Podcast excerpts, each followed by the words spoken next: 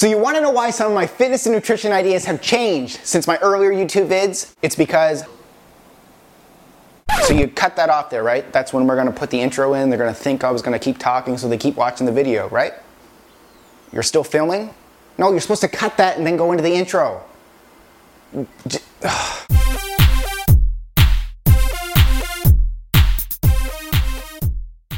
What up, Live Leaners? So, some of my old school subscribers that have been around since my early 2011 YouTube years have asked, Brad, why do you use grains and dairy in your earlier cooking videos? And why were you so damn boring back then on camera? Hey everybody, how are ya? Brad Gouthro here.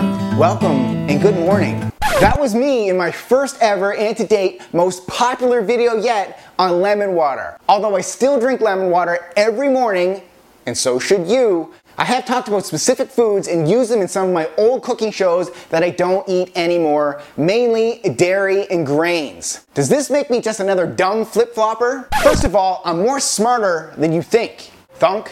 Think? And if you think people can't change their views on things based on new findings, you probably still think Coca Cola was medicine. It's true. Coke was once marketed as a medicinal tonic. See the nurse? Doctors and their silly medicines. And I bet you still believe that virginity could be lost only once. Only once.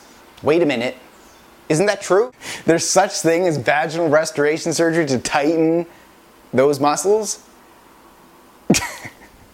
Okay, moving on. Or what about the earlier views that cigarette smoking was healthy and did not cause cancer?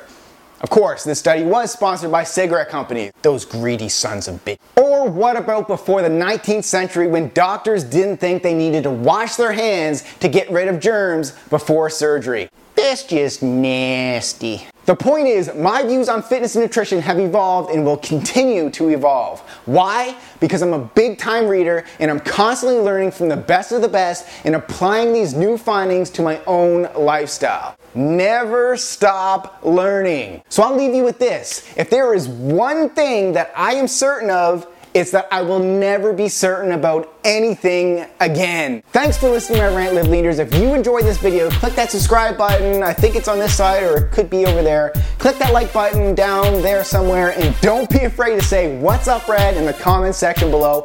We'll see you on Wednesday at the next video. Thank you for watching.